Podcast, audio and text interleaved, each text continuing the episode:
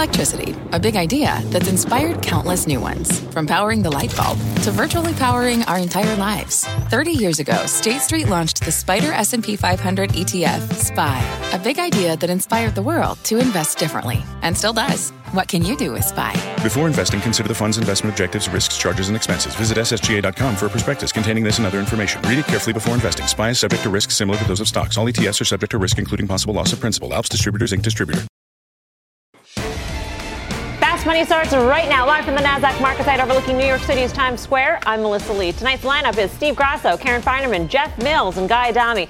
Coming up on Fast, the suspense is building ahead of Apple's big product launch on Monday. We'll give you a sneak peek at what you can expect. Plus, semi stocks taking on the chin today, but still on track for the best quarter in nearly two decades. And one of the traders says the chip rip is just getting started. He will explain. But first, we start off with the market sell-off. The Dow sinking 460 points, closing at the lows of the session.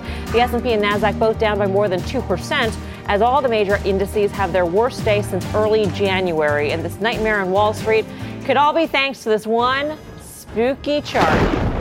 Check out the yield curve, the spread between the U.S. 10 year yield and the three month Treasury bill inverting for the first time since 2007 as the threat of a recession rears its ugly head. Financials getting absolutely crushed, down 3% today alone. The KBE Bank ETF closing out its worst week since 2011. So, is this the start of a bigger sell off? How worried should we all be, Guy?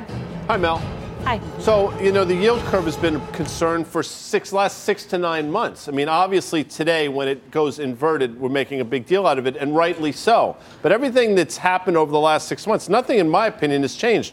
What changed, I think, and Karen and I talked about this a couple nights ago, we thought that an overly dovish Fed could actually prove to be negative. And I think you're starting to see some of those things manifest themselves. Again, I've thought this market was going to sell off now for at least the last month, month and a half. So I'm in the camp that this is the beginning of something bigger. You know, earnings haven't been fantastic. Obviously, this environment for banks is not great. Technically, what the S&P did this week is really poor. So I do think investors should be worried, and I do think we head lower from here. It's amazing the difference in tone from yesterday to today, and what what changed in the in the course of the past 36 hours or so, Jeff? I don't know that that much changed. And I was actually surprised yesterday to see the market do what it did. I mean, the Fed had telegraphed that move for a long period of time. I think you're going to get one rally out of a Fed pivot, and I think that's already happened. So I'm not so surprised to see that happen today. And if you look at the way the market behaved under the surface today, maybe not as worrisome. Look at the credit markets, for example. Mm-hmm. Investment grade credit spreads actually contracted today. High yield credit spreads actually contracted today. So the credit markets are not showing the same panic as the equity markets. As it relates to the yield curve, you know, I'll say a couple of things on that. The last five times the yield curve inverted as it did today, you actually had a positive S&P 500 return from the date of inversion to the next recession. So that's one thing. And number two, there's this interesting dynamic going on in the fixed income markets with the term premium. So the term premium is a large reason why you have this positively sloped yield curve the term premium is being compressed and it's actually negative now, largely because of glo- global central bank policy. Um, with the negative term premium, that's going to make the yield curve structurally flatter. So you may see more inversions that don't have to do with growth. All right, we have some breaking news here um, regarding the Mueller report. Let's get to Eamon Javers in D.C. with the very latest. Eamon. Melissa, that's right. What we know at this hour is, according to NBC News, the Attorney General William Barr has received the Mueller report. That would indicate that the Mueller investigation of possible collusion uh, between the Trump campaign and Russia is now officially over, and his final verdict has been turned over to the Attorney General. No word on what that report contains. Presumably, the Attorney General will release some details of the findings at some point in the future. No timeline has been established for the release of that. This is an investigation that dates dates back to May 17th of 2017. Uh, Robert Mueller, the former FBI director, has been investigating uh, and charged a number of officials. He's charged 34 individuals and three companies during the course of this investigation. Six of those are former Trump advisors. 26 are Russian nationals involved uh, in hacking uh, and other misdeeds, according to uh, Robert Mueller, the special counsel. Now, what happens? Uh, that's a good question. Uh, William Barr, the attorney general, has said that at some point he will release details. And during his confirmation hearing, he said he'll be as transparent as possible, but consistent with current law. The law does not require that this report become public. Ultimately, uh, the law, the regulation under the special counsel statute requires that this in, this report become confidential and confidentially submitted to William Barr. So now we know that Barr has that report. He'll make those determinations. Not clear at what point the rest of us will see what Robert Mueller has found, Melissa. It has sounded more recently, Eamon, like the president would be willing to have this report be released to the public. Didn't he say something to the effect of everybody should see this report? the president said that earlier this week. It was an interesting moment. The president said both that this report should come out, people should see it, but then he also said that determination is up to the attorney general. So the president is has been sort of having it both ways, saying that he feels that the report should come out, but ultimately it'll be Barr who makes that decision. Presumably, uh, there's grand jury secrecy information in this report. There's a number of things uh, that might not be able to be made public, perhaps ever. Uh, but the overall broad conclusions from the Mueller report uh, presumably could be made public at some point. The question is, what format will William Barr choose uh, to do that in? Now, remember, he also has to telegraph some information under the regulation to Capitol Hill. He's going to have to tell uh, members of Congress whether or not the special counsel requested any action that was turned down at any point in the investigation by the Attorney General. That is, presumably either Jeff Sessions previously or William Barr. So at some point, he'll have to turn that information over by regulation to folks up on Capitol Hill.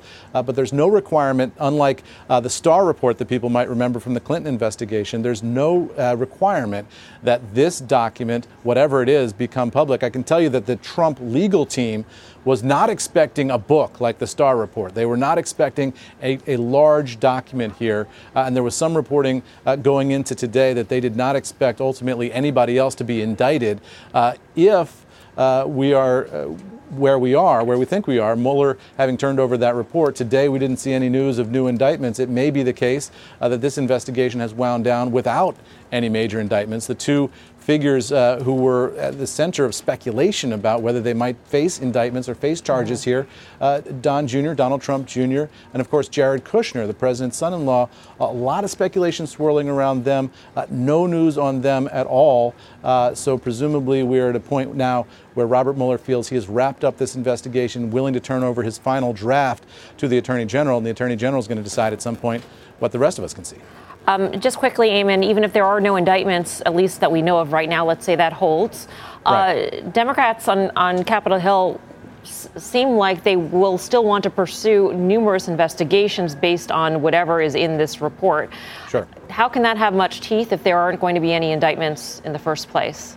What, well, what could be the worst consequences of those investigations? Well, there's two standards here, right? I mean, there's one standard, uh, which is a criminal violation and an indictable offense. The other standard is what is an impeachable offense. And an impeachable offense is whatever Congress decides it is. Now, Congress currently divided in control between Democrats uh, who control the House, Republicans control the Senate. Nancy Pelosi, the Democratic Speaker of the House, has suggested she doesn't want to go down the road toward impeachment unless there's a bipartisan conclusion uh, that that's necessary. So the, the Democratic controlled committees up on Capitol Hill are going to continue to investigate the president and all of the areas surrounding the president's campaign, the transition, uh, the inauguration effort, and then things that the president has done since he's been in office. Uh, all of that uh, may produce some material that members, some members of Congress decide uh, is impeachable, even if uh, Robert Mueller decided it wasn't criminal. Also, mm-hmm. they might find things outside of Robert Mueller's remit. Remember, he was just focusing on this issue of whether or not there was a criminal conspiracy between the Trump campaign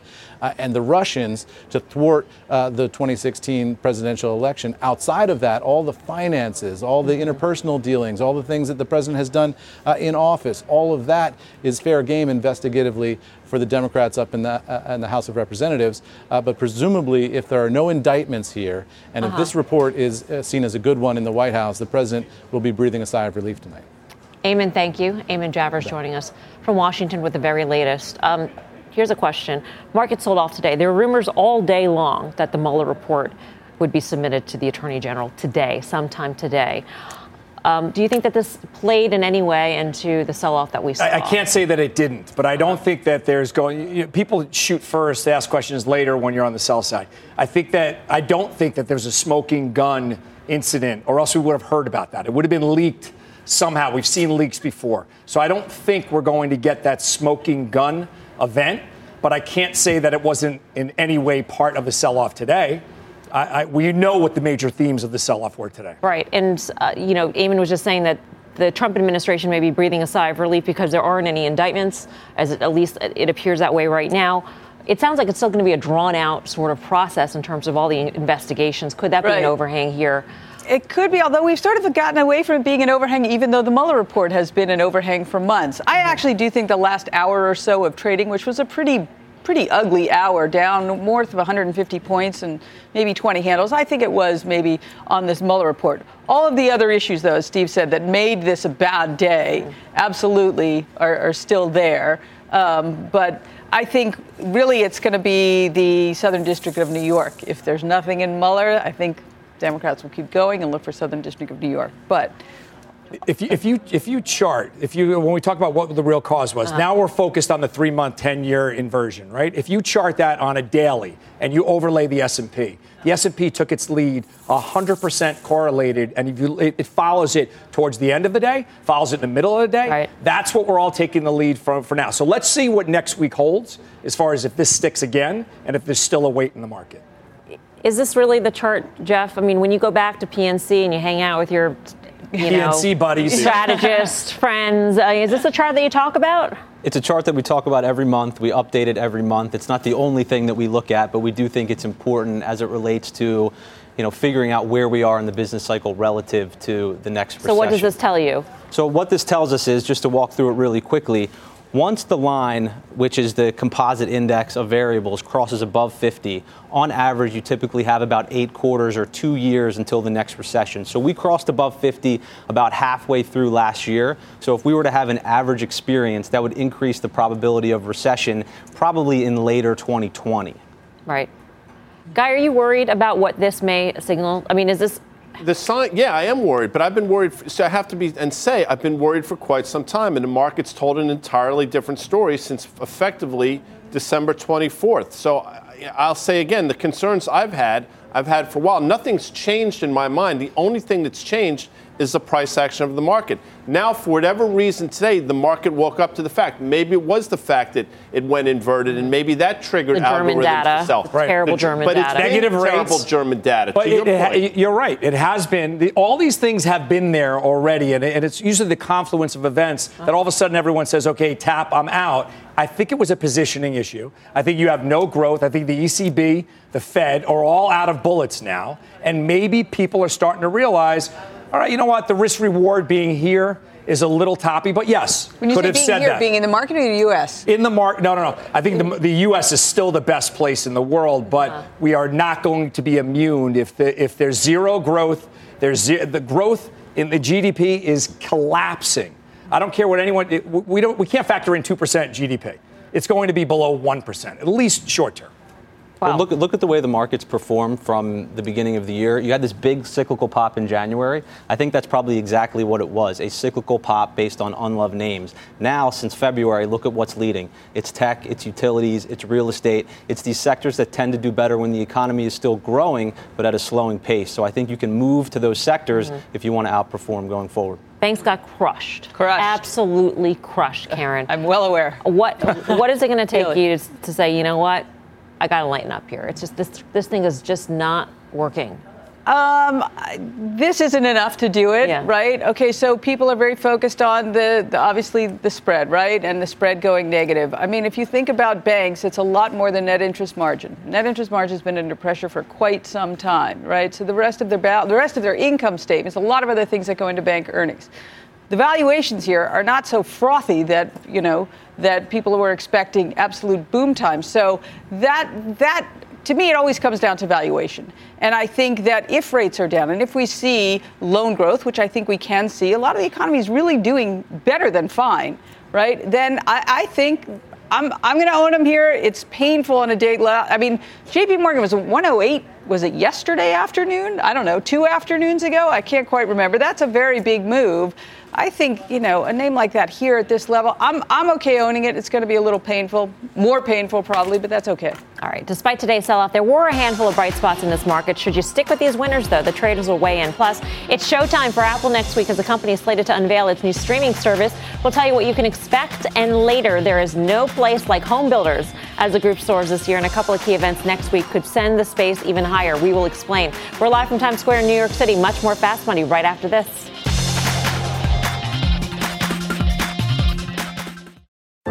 What's on the horizon for financial markets? At PGIM, it's a question that over 1,400 investment professionals relentlessly research in pursuit of your long term goals. Specialized across asset classes, but united in collaboration, our teams provide global and local expertise. Our investments shape tomorrow, today. Pursue your tomorrow with PGIM, a leading global asset manager.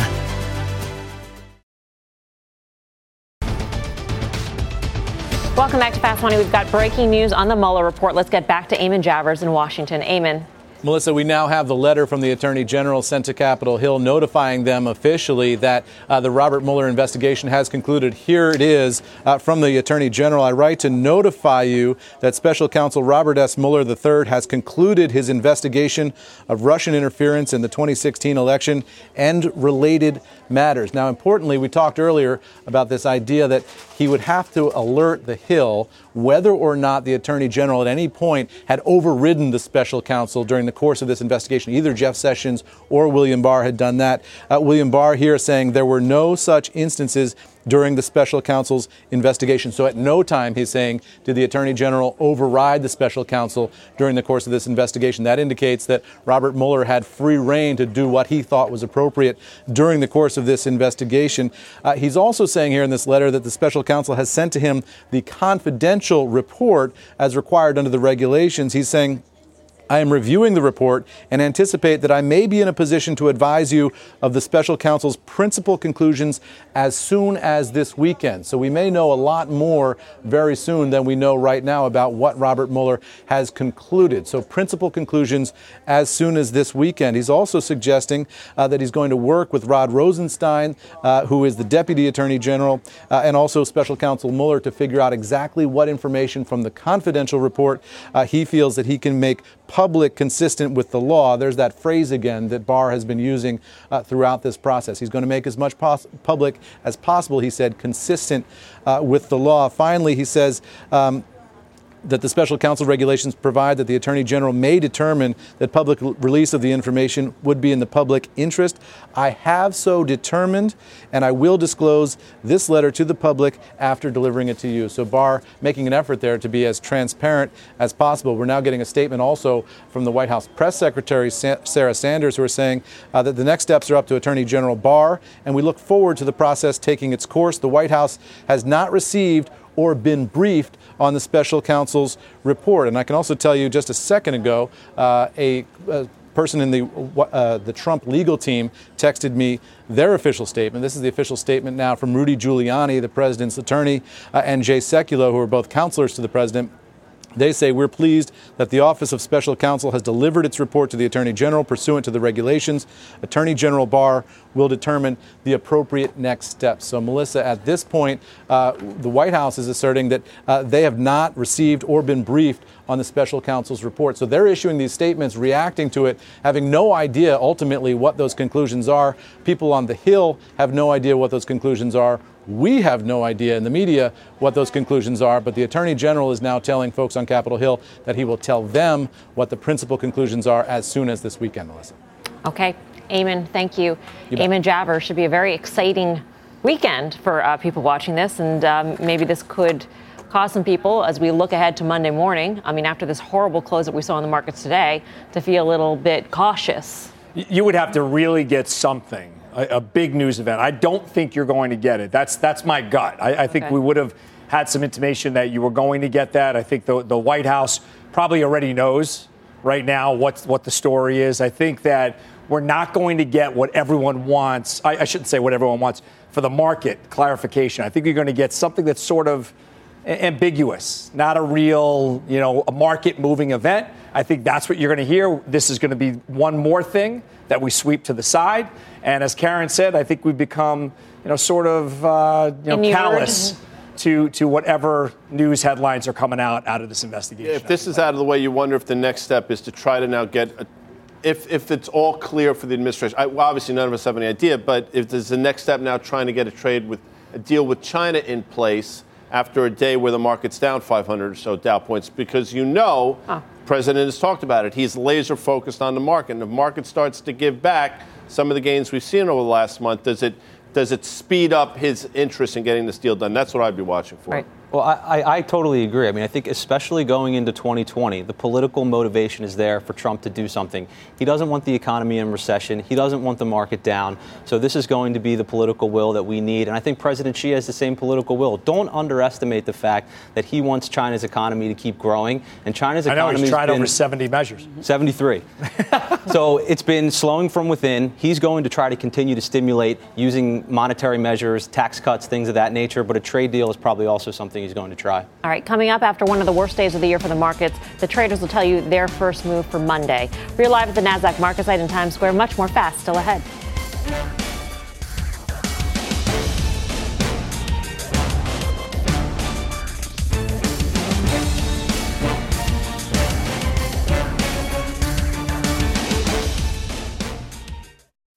People today can spend half their lives over 50. So it's good to be financially ready for what's important to you as you get older, like a family vacation. Or starting your dream business. Welcome to Connie's Coffee. How may I help you? AARP's trusted financial tools can help you plan for whatever your future holds. That's why the younger you are, the more you need AARP. Start planning today at aarp.org/moneytools. Wouldn't it be great to have all your investment and retirement accounts in one place? Yahoo Finance, our sponsor today, makes it easy. I use it to put my investment account and 401k accounts into one hub and get expert tips that help me confidently manage my money. For more than 25 years, Yahoo Finance has been the brand behind every great investor. Whether you're a seasoned investor or are looking for that extra guidance, Yahoo Finance gives you all the tools and data you need in one place. They're the number one finance destination, producing a holistic look at the financial news cycle, including breaking news, original editorial perspectives, analyst ratings, independent research, customizable charts, and so much more. Securely link your brokerage accounts for a unified view of your wealth, including 401k and other investments. A comprehensive perspective is what sets apart great investors, and it's how Yahoo Finance ensures you have the insight to look at your wealth in its entirety. For comprehensive financial news and analysis, visit the brand behind every great investor, yahoofinance.com, the number one financial destination, yahoofinance.com. That's yahoofinance.com.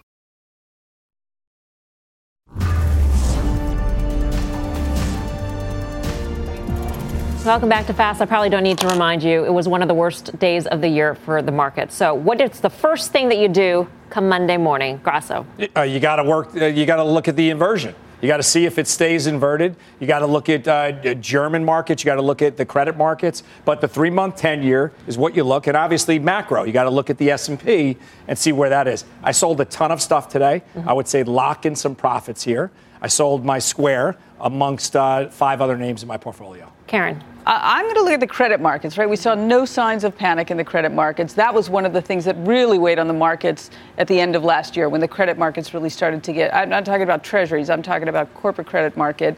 That's interesting to me. That's scary to me if that starts to unravel. I'm going to look at the VIX, and I'm probably going to take out my buy pad.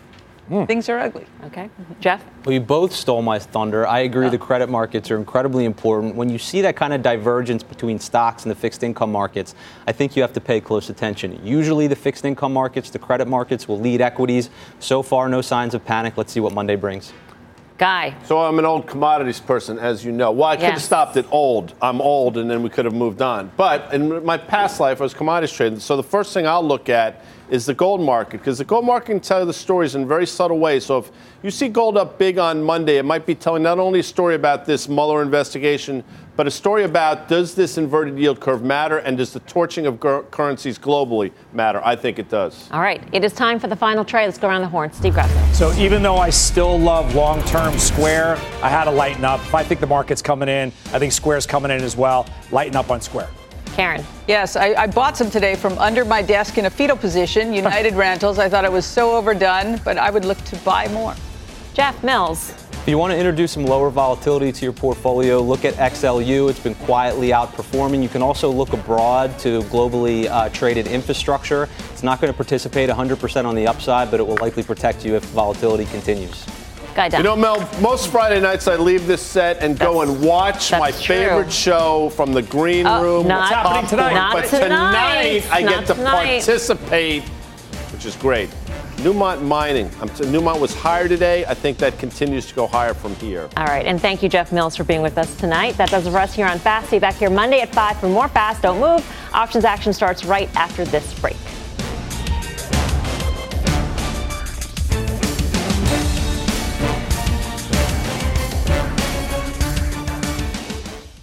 This podcast is supported by FedEx. Dear small and medium businesses, no one wants happy customers more than you do. That's why FedEx offers you picture proof of delivery, packageless and paperless returns, as well as weekend home delivery to 98% of the U.S. on Saturday and 50% on Sunday. See the FedEx service guide for delivery information. FedEx Ground service is also faster to more locations than UPS Ground. See what FedEx can do for your business. Absolutely, positively FedEx.